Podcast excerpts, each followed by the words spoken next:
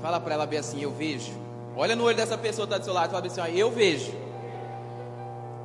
coisas extraordinárias acontecendo neste ano na sua vida. Você crê nisso? Irmãos, da última vez eu ministrei uma palavra a respeito. E Deus me deu o privilégio de dar continuidade em cima dessa palavra. Durante dias, Deus falou novamente comigo, falou, Jael, essas pessoas ainda precisam entender o que é viver uma vida extraordinária. E eu me lembro que naquele culto, eu deixei bem claro para as pessoas, onde eu falei que viver uma vida extraordinária não tem, não tem a ver com bens materiais, mas sim que viver uma vida extraordinária é você viver realizado com você mesmo. É você se sentir satisfeito com a profissão que você tem, é você se sentir satisfeito com a esposa que você tem, é você se sentir satisfeito no meio das pessoas na qual você convive. E quando você entende isso, você começa sim a desfrutar uma vida extraordinária. Eu vou falar a respeito de homens na Bíblia que andaram com Cristo, estavam com Cristo, mas não conseguiram desfrutar uma vida extraordinária, porque simplesmente eles estavam com Cristo, mas eles não conheceram a Cristo. Infelizmente, dentro da igreja, isso acontece muito. Pessoas estão aqui vêm todos os domingos, participam de cela, participam de determinados eventos, conferências e etc., estudos bíblicos, mas elas não conhecem quem é Cristo realmente para elas. Quando você conhece a Cristo, quando você tem essa intimidade com Cristo, pode ter certeza, você vai começar a viver coisas extraordinárias aqui na terra. Irmãos, Deus tem algo tremendo para nossas vidas. Eu estava comentando, estava conversando, estava conversando com o Wes essa semana.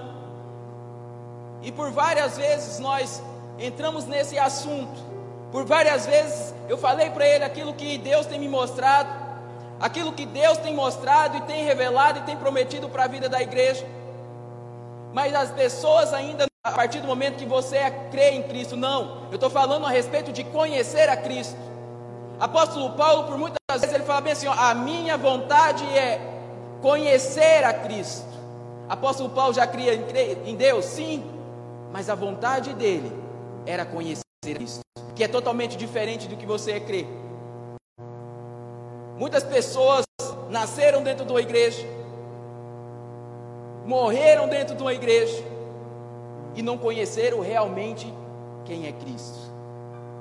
Eu estou falando algo para vocês aqui. Hoje você vai conhecer Cristo realmente na sua vida. Muitas das vezes nós falamos, cara, eu conheci a Cristo a partir do momento que eu acreditei nele. Não, você não conheceu a Cristo ali. Você vai conhecer a Cristo ainda, porque Cristo ele quer revelar aquilo que ele tem preparado para você. A nossa caminhada com Cristo, a todos os dias nós estamos conhecendo melhor a Ele, a todos os dias nós estamos conhecendo Ele intimamente. Há uma diferença muito grande. É aí que há um divisor de águas na vida de pessoas que têm conseguido desfrutar de uma vida extraordinária e de quem não tem conseguido desfrutar de uma vida extraordinária. Você olha para a vida de determinadas pessoas e fala, por que aquilo acontece naquela pessoa? Por que aquilo está acontecendo na família daquela pessoa? Será que Deus ele tem uma panelinha na qual ele selecionou determinadas pessoas? Não. É porque eles sim entenderam o que é viver uma vida extraordinária. Feche seus olhos. Gostaria de orar. Pai, em nome de Jesus.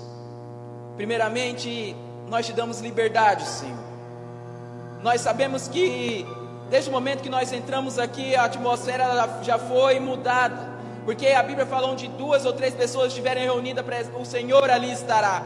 E nós cremos, Pai, que neste momento, essa atmosfera, Pai, literalmente está sendo transformada.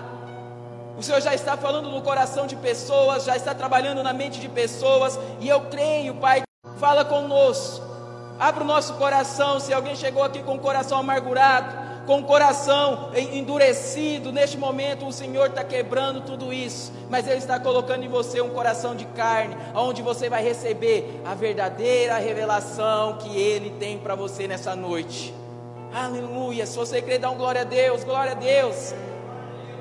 Irmãos, antes de começar, eu gostaria de falar a respeito um pouco da igreja de Filipenses. A igreja de Filipenses, ela foi uma igreja é, construída literalmente em meio a muitas dificuldades. Há muitas dificuldades. As primeiras pessoas que frequentaram a igreja de Filipenses foi um grupo de mulheres.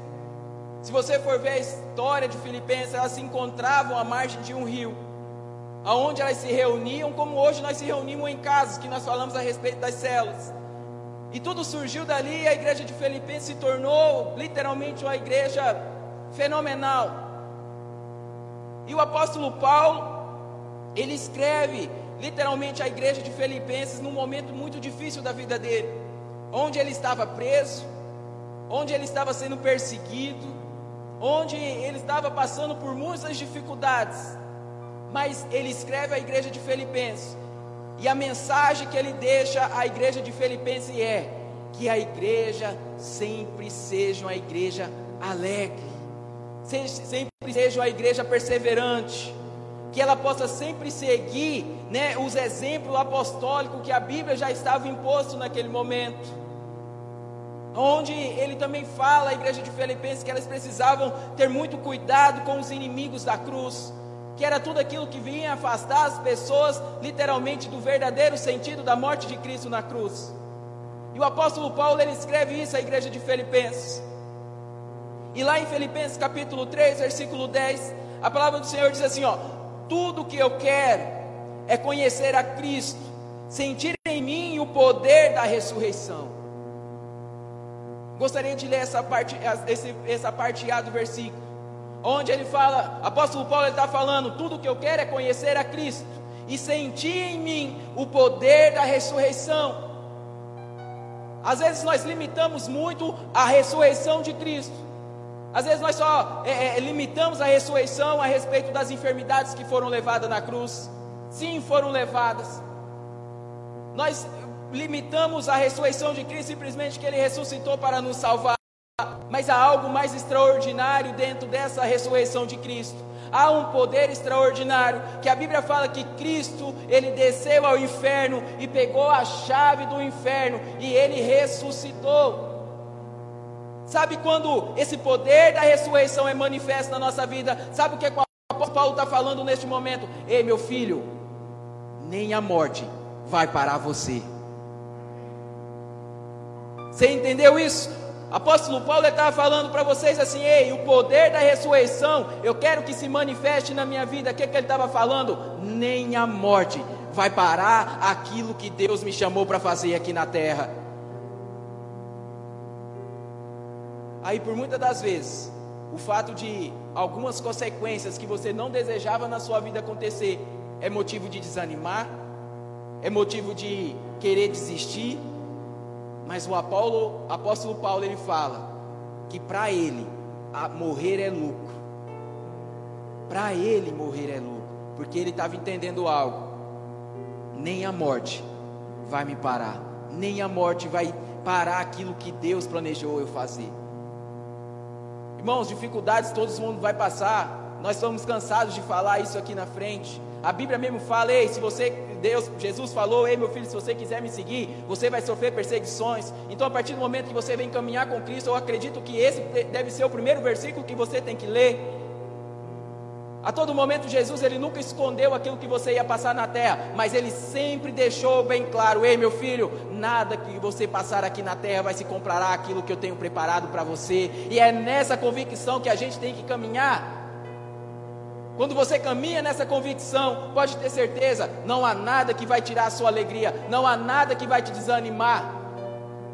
E o apóstolo Paulo ele entendeu isso e ele continua falando no versículo 10: Quero também tomar parte dos seus sofrimentos e me tornar como ele na sua morte, com a esperança de que eu mesmo seja ressuscitado da morte para a vida. Irmão, esse versículo é muito forte. Em cima desse versículo eu vou estar falando três pontos. Que a gente vamos falar em cima desse versículo. E eu creio, irmãos, que vai ser pontos que eu gostaria que se você tiver seu telefone, você marque. Se você tiver na sua Bíblia, marque. Eu costumo muito falar para as pessoas que andam junto comigo, caminham comigo, eu falo muito para elas: marque aquilo que Deus está falando com você. Porque nós seres humanos, nós temos é, é, algo muito fraco que é esquecer daquilo que Deus nos prometeu. Muitas das vezes nós vemos num culto como esse, Deus fala algo para você e você acaba se esquecendo. E você acaba passando ou desfrutando daquilo e esquece de agradecer a Deus simplesmente pelo fato de ter esquecido. Mas que Deus prometeu. Então marque. O primeiro ponto que eu gostaria de comentar com vocês é: você precisa conhecer a Cristo. Muitas pessoas têm buscado conhecimento intelectual. Muitas pessoas têm buscado literalmente conhecimentos intelectuais. Nós estamos repletos de ver pessoas, é, teólogos, literalmente extraordinários, ministram extraordinariamente, mas estão em busca de coisas que não vão edificar a vida da igreja.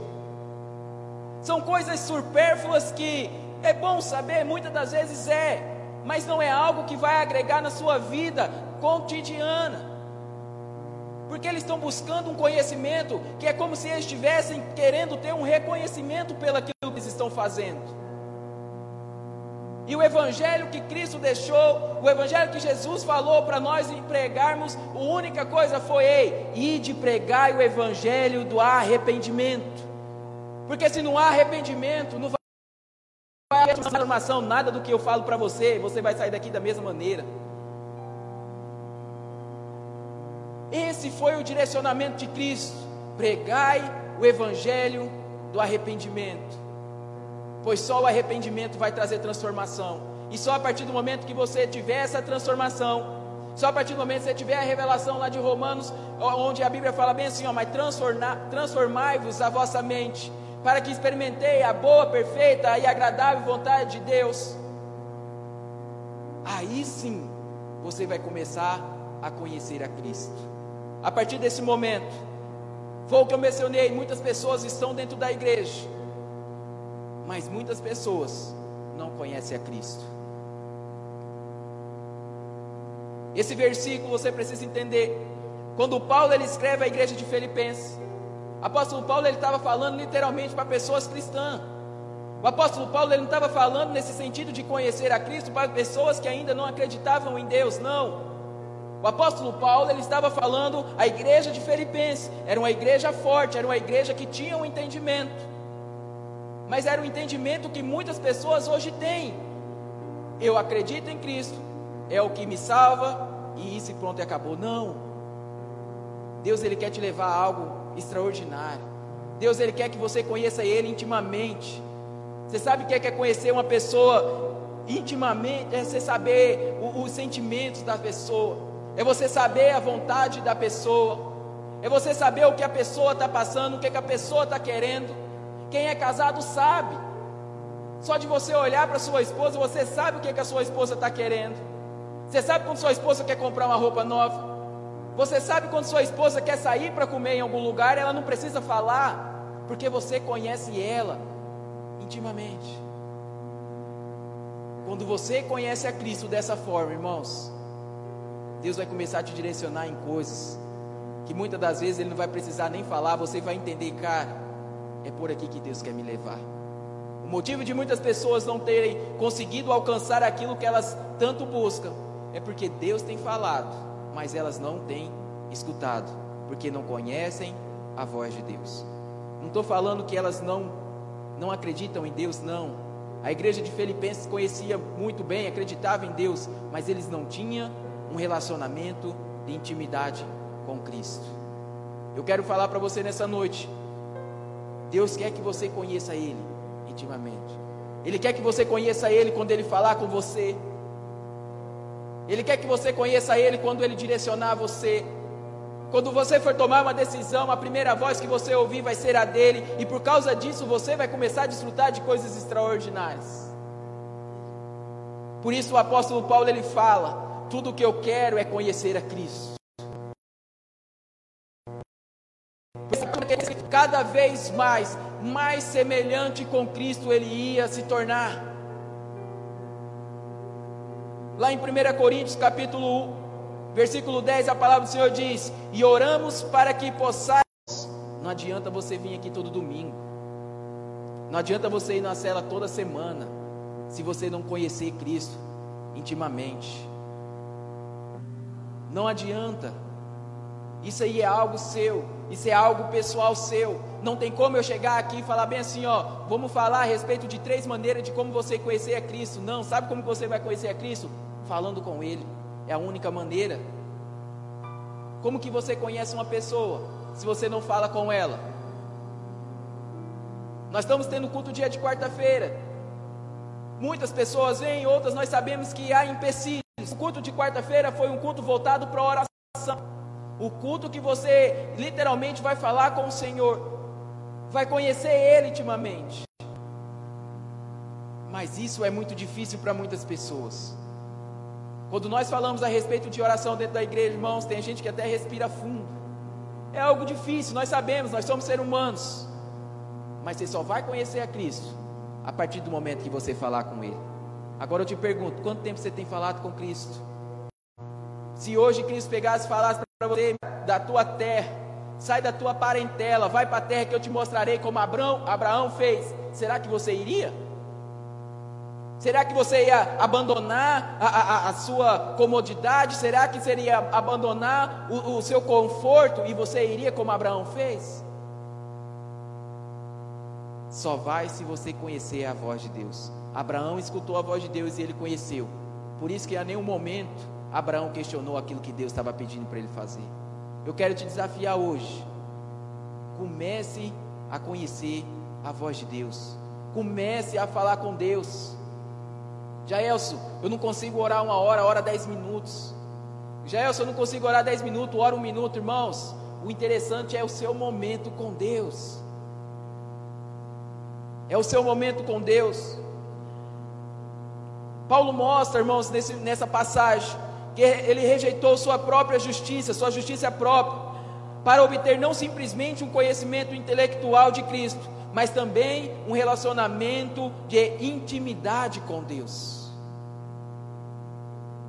Quando Jesus ele morre e ele ressuscita, a Bíblia fala que ele apareceu a quem? Aos discípulos. E os discípulos conversaram com Jesus e não sabiam quem ele era. Os discípulos estavam com Cristo? Sim ou não? Por quanto tempo os discípulos sentaram com o Senhor? Foram discipulados pelo Senhor? ceiaram com o Senhor, mas nem no momento que Jesus ressuscitou, foi lá na, na onde eles estavam na praia, os discípulos não conheceram a Cristo. O único discípulo que conheceu a Cristo foi João. A Bíblia fala que o, o discípulo amado falou a Pedro: Ei, esse é Jesus. Os discípulos estavam com Cristo, mas não conheciam a Cristo. Hoje muitas pessoas estão caminhando com Cristo, mas não têm conhecido a Cristo. Irmãos, quando Deus falou comigo a respeito disso, falei: Meu Deus, acontecendo, milagres acontecendo, eles mesmos operaram milagres, e nem assim eles conseguiram conhecer a Cristo. Ei, não basta você estar com Cristo, você precisa conhecer a Cristo. Quando você começa a conhecer a Cristo, aí sim você vai começar a ter uma vida extraordinária aqui na face da terra. A partir desse momento você vai começar a desfrutar de coisas extraordinárias aqui na face da terra. Você precisa entender que quanto mais próximo, quanto mais perto, quanto mais você conhece intimamente uma pessoa, mais parecido com ele você se torna. Algumas pessoas aqui estavam a respeito dessa palavra que eu ministrei, aonde nós somos reflexos das cinco pessoas que a gente mais se relaciona. Foi uma palavra que eu ministrei no culto de quarta-feira, e literalmente é isso. Comece a observar as cinco pessoas que você mais se relaciona, e você vai ser consequência dessas pessoas. A Bíblia fala que Pedro quando Jesus estava sendo levado para ser morto na cruz, a Bíblia fala que pessoas chegaram até Pedro e falaram: Pedro, ei, você é um deles. Pedro fala bem assim: não, não sou. Ele falou, bem, as pessoas olharam para Pedro e falou assim: ó, mas você se parece com um deles. Sabe por que Pedro se parecia com Cristo? Porque Pedro caminhava com Cristo. Quanto mais você caminha com a pessoa, quanto mais você tem relacionamento com essa pessoa, mais parecido com essa pessoa você se torna. É na forma de falar, é na forma de pensar, na forma de agir. Por isso que eu estou desafiando a você, comece a se relacionar mais com Cristo. Quanto mais você se relacionar com Ele, mais parecido com Ele você vai se tornar. Mais parecido com Ele você vai se tornar. A Bíblia fala que tudo que nós pedimos em oração, o Senhor Ele nos daria. Esse é o conhecimento que Paulo nos ensina. O anseio de conhecer a Cristo tem que ser algo cotidiano na nossa vida. Eu não estou aqui para falar mal das pessoas, não. Mas eu quero, da última vez eu falei, eu quero bater de frente com você sim. Há quanto tempo, qual é o tempo que você tem investido na sua vida espiritual? Qual é o tempo que você tem investido na leitura da Bíblia? Será que você tem conseguido ter um devocional dentro da sua casa com a sua família? Ou os afazeres sempre estão em prioridade? Ei, como que você vai conseguir desfrutar de coisas extraordinárias se você não está escutando a direção da pessoa que vai te levar a desfrutar essas coisas? Tire um, um tempo para sua família. Tire um tempo para falar com o Senhor, para buscar esse conhecimento ao Senhor. A partir desse momento, aí sim você vai começar a desfrutar de coisas extraordinárias. Segundo ponto que eu gostaria de mencionar. Segundo ponto fala sofrer por Cristo. A palavra ressurreição no original grego nos livros significa anastasis, que, que quer significar o que? Levantar-se. Cristo foi levantado ao céu. E a Bíblia fala que assim como ele, nós também fomos levantados. Ei, a Bíblia fala que assim como Cristo, nós ressuscitamos. Assim como Cristo, nós levantamos. Agora eu faço uma pergunta para você: por que você tem andado de cabeça baixa? Por que você tem acha que se o instrumento que você precisa vem do alto e não de baixo? O homem não foi feito para andar de cabeça baixa em nenhum momento da vida. Se você for pesquisar cientificamente, é por isso que o homem ele tem esse formato. O homem não foi feito para andar de cabeça baixa. Mas o homem foi feito para andar de cabeça levantada e cabeça erguida. Sabe por quê? Para que você entenda: o meu suprimento, o que eu necessito, vem do alto. Não sei qual tem sido a situação que você tem passado, literalmente. Mas se isso tem feito com que você ande de cabeça, você não entendeu ainda o que é ser ressuscitado com Cristo. Quando você entende isso, nada vai fazer você abaixar a sua cabeça. Pois a todo momento você vai se lembrar: ei, eu sou do alto, eu estou aqui hoje passando por isso, mas o que me espera é extraordinário. É essa convicção que você tem que ter. Paulo declara que quer tomar parte também do seu sofrimento.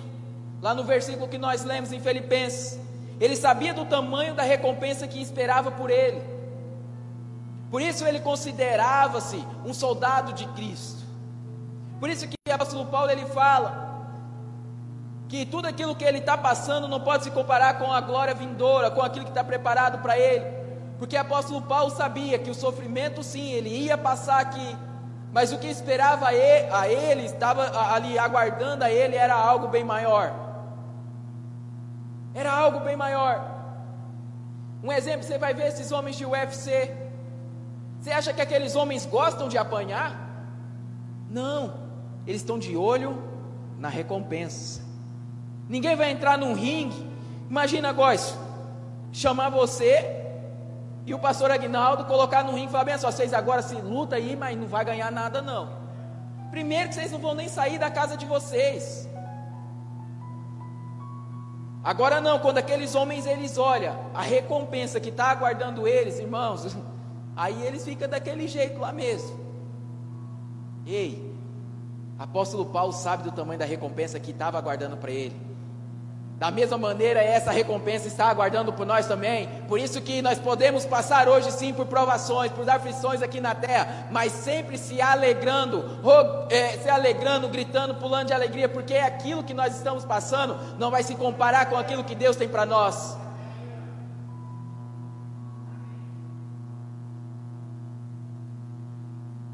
Lá em 1 Pedro capítulo 4, a partir do versículo 12, a palavra do Senhor diz assim: ó, amados, Olha o que Pedro está falando, amados, não estranheis a ardente prova que vem sobre vós para vos provar, como se coisa estranha tivesse acontecendo. Irmãos, olha o que o apóstolo Pedro está falando. Ei, as provações que estão tá vindo sobre a sua vida, não é para você estranhar. Mas por que o apóstolo Pedro estava falando isso? Porque Pedro ele sabia que aquilo é algo que ia acontecer, é algo natural. O, sabe o que, que é não ser natural na vida de uma pessoa cristã? É você estar tá com a sua vida perfeita e nada estiver acontecendo. Aí sim, pode perguntar, Deus, o que está acontecendo? Tem alguma coisa errada? Porque apóstolo Paulo está falando bem assim, ó. Apóstolo Pedro fala assim, ó, como se coisa estranha vos acontecesse. Se algo, irmão, está acontecendo na sua vida é porque existe um propósito. Deus ele quer falar ou ele quer te ensinar algo em relação àquilo que está acontecendo. Foi o que eu falei na última ministração. Será que você tem aberto a sua mente para receber ou para é, entender aquilo que Deus está querendo mudar na sua mente ou querer é, transformar na sua mente? Esse é o conhecer. Se você não conhece, você não vai entender o porquê aquilo está acontecendo. Mas quando você conhece, você entende. E continuando no versículo 13. Pelo contrário, alegrai-vos no fato de serdes participantes das aflições de Cristo, para que também na revelação da sua glória e se alegreis. Se pelo nome de Cristo sois vituperados, bem-aventurados sois, pois sobre vós repousa o Espírito da glória de Deus. Você está entendendo Pedro ele fala bem aqui no começo: Ei, não estranheis as aflições que você está passando. No segundo versículo ele fala: Mas sim se alegreis. E no terceiro versículo aqui, o que, que ele falou? Porque a glória de Deus repousa sobre a sua vida. Essa é a nossa recompensa. Quando você entende que a glória de Deus está sobre a sua vida, quando você entende que a glória de Deus, aonde você vai, ela está com você, ei meu filho, nada vai parar você, nada vai resistir você. Por isso que a Bíblia considera os cristãos como soldados de Cristo. Porque nós literalmente vamos viver lutas aqui na terra, mas nós precisamos entender. A Bíblia fala que nós já entramos como vencedores. Por que você entra hoje diante de uma dificuldade como, derrotado, se Deus já te deu vitória? Sabe por que ele fala para a gente se alegrar? Porque só se alegra quem ganha algo. E a todo momento Deus está liberando vitória sobre as nossas vidas. A questão é que você não tem conseguido enxergar isso. E por isso, em vez de se alegrar, você tem murmurado e reclamado.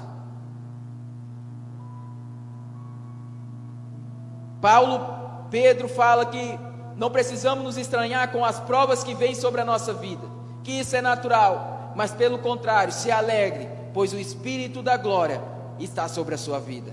Entenda algo: as perseguições virão sobre a sua vida, provações virão sobre a sua vida, mas lembre-se, você é filho amado.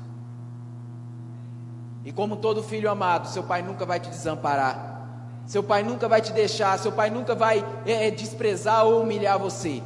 Mas seu pai sempre vai querer te dar o melhor. Lembra que eu falei a respeito do filho pródigo? Um entendeu que era filho, mas outro tinha entendido que era servo. Você não é servo, você é filho e filho amado do Senhor. Amém? O terceiro ponto, para nós terminarmos. O terceiro ponto fala: você é celestial. A Bíblia diz que com Ele morremos e com Ele ressuscitamos. Quem é esse Ele? Jesus Cristo. E estamos assentados à destra de nosso Deus Pai. Você não faz mais parte dessa terra. A Bíblia fala lá em Filipenses capítulo 3, versículo 20: Diz assim, ó: "A nossa pátria, porém, está nos céus, de onde esperamos o Salvador, o Senhor Jesus Cristo." A nossa pátria não é essa, embora que nós hoje habitamos aqui, mas a nossa pátria está no céu. Se a nossa pátria está no céu, irmãos, nós não somos seres terrenos, mas nós somos seres celestiais. Se você é um ser celestial, comece a se comportar como um ser celestial. Você sabe o que é ser um ser celestial? Um ser celestial, a Bíblia fala que a todo momento os anjos estão lá, adorando e se alegrando diante da presença de Deus. Eu e você somos seres celestiais. O porquê você hoje está andando desanimado, desmotivado? Se a sua pátria não é essa, a sua pátria é o reino dos céus. E no versículo 21 ele continua dizendo, Paulo, que transformará o nosso corpo de humilhação para sermos conforme o seu corpo glorioso segundo o seu eficaz poder de sujeitar também assim todas as coisas. Você precisa se lembrar que, embora você seja deste mundo, você não faz parte deste lugar. Paulo assegura que Jesus transformará o cristão. Deus transformará o seu corpo, o nosso corpo agora é fraco e sustentável ao pecado, a doença, a morte, mas Deus transformará para que, para que ele seja semelhante ao corpo de Cristo. Irmãos, você precisa entender isso. Você é um ser celestial. As perseguições virão sobre a sua vida, mas você precisa entender: eu sou um ser celestial. E ser um ser celestial, irmãos, é algo extraordinário. Tem hora que eu paro, é natural do ser humano. E eu olho para a minha vida, eu olho para as coisas que eu fiz no passado, embora eu seja muito novo aqui, embora a maioria das pessoas praticamente são mais velhas do que eu, tenho 24 anos. E eu olho para a minha vida e falo: Meu Deus do céu, tantas coisas eu fiz, e o amor do Senhor nunca deixou cessar para com a minha vida, e nunca vai deixar se cessar para com a minha vida. E mesmo eu fazendo tantas coisas, ainda Deus vem e fala para mim: Ei, Jael, você não é da terra, você é um ser celestial. Sabe por quê? Porque Cristo, quando Ele olha para mim, Ele não vê mais eu, mas Ele vê o Seu Filho Jesus que habita dentro de mim. E quando Ele olha para mim, Ele fala: Jaelso, você não é um servo. Embora o seu comportamento passado pudesse ser dessa forma, você era um servo do pecado, você era um servo literalmente do diabo, mas hoje não, você é meu filho e filho adotado. Você sabe qual é o direito de um filho adotado? Se você for em Israel e você pesquisar a respeito disso, um filho adotado ele tem mais direito do que o seu próprio filho legítimo. Ei, a Bíblia fala que eu e você somos filhos adotados do Senhor. Aquilo que Deus tinha preparado para Jesus, para nós ele tem em dobro. Por isso que Jesus fala bem assim: ei, obras maiores vocês farão. Sabe por quê? Porque nós somos filhos, filhos adotados. E como filhos adotados, nós temos em duas vezes mais aquilo que Deus tem preparado para nós. Por isso que como filho, nós precisamos tomar posse dessas coisas. Para terminar, a partir do momento que você tem essa revelação que você é celestial, você começará a desfrutar de coisas extraordinárias em sua vida. Pelo fato de você saber quem você é, você está tendo revelação da sua verdadeira identidade.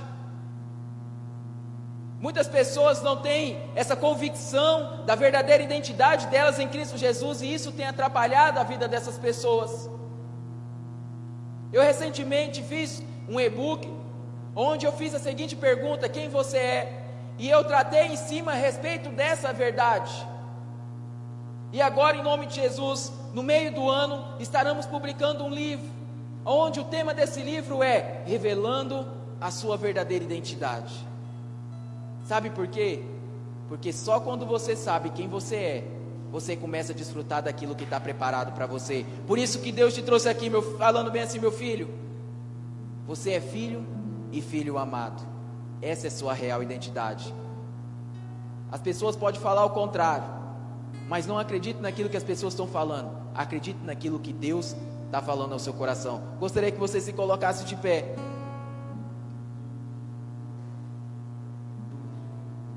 Gostaria que apagasse as luzes. Feche seus olhos.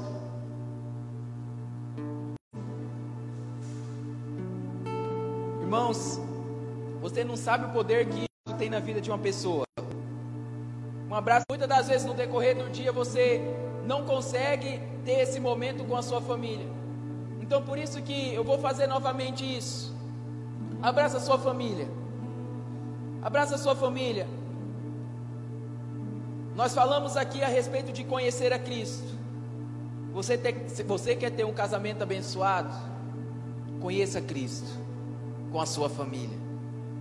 Você quer ter a sua empresa próspera? Conheça Cristo com os seus empregados. Se os seus empregados não têm esse, esse, essa intimidade com Cristo, faça eles ter, leve a eles a ter essa intimidade. Porque a partir desse momento, vocês vão começar a responder aquilo que Deus está falando ao coração de vocês. Feche seus olhos. Eu falei aqui que nós não somos seres dessa terra, nós somos seres celestiais. Eu quero falar algo para você, aquilo que parecia impossível para você até agora, se tornou possível. Como o povo celestial comece a manifestar coisas celestiais aqui na terra. Ei, não é o ambiente que vai fazer as coisas acontecer, não, é você que vai fazer acontecer. Aonde você chegar, as coisas não podem ser da mesma maneira. Aonde você pisar, a palavra do Senhor diz que o Senhor te daria tudo aquilo, onde você pisar a planta dos seus pés, Deus ia dar aquele lugar para você. Sabe por quê? Porque você é um ser celestial. E como ser celestial, começa a manifestar isso. Comece a agradecer ao Senhor, conforme os anjos agradecem ali no céu.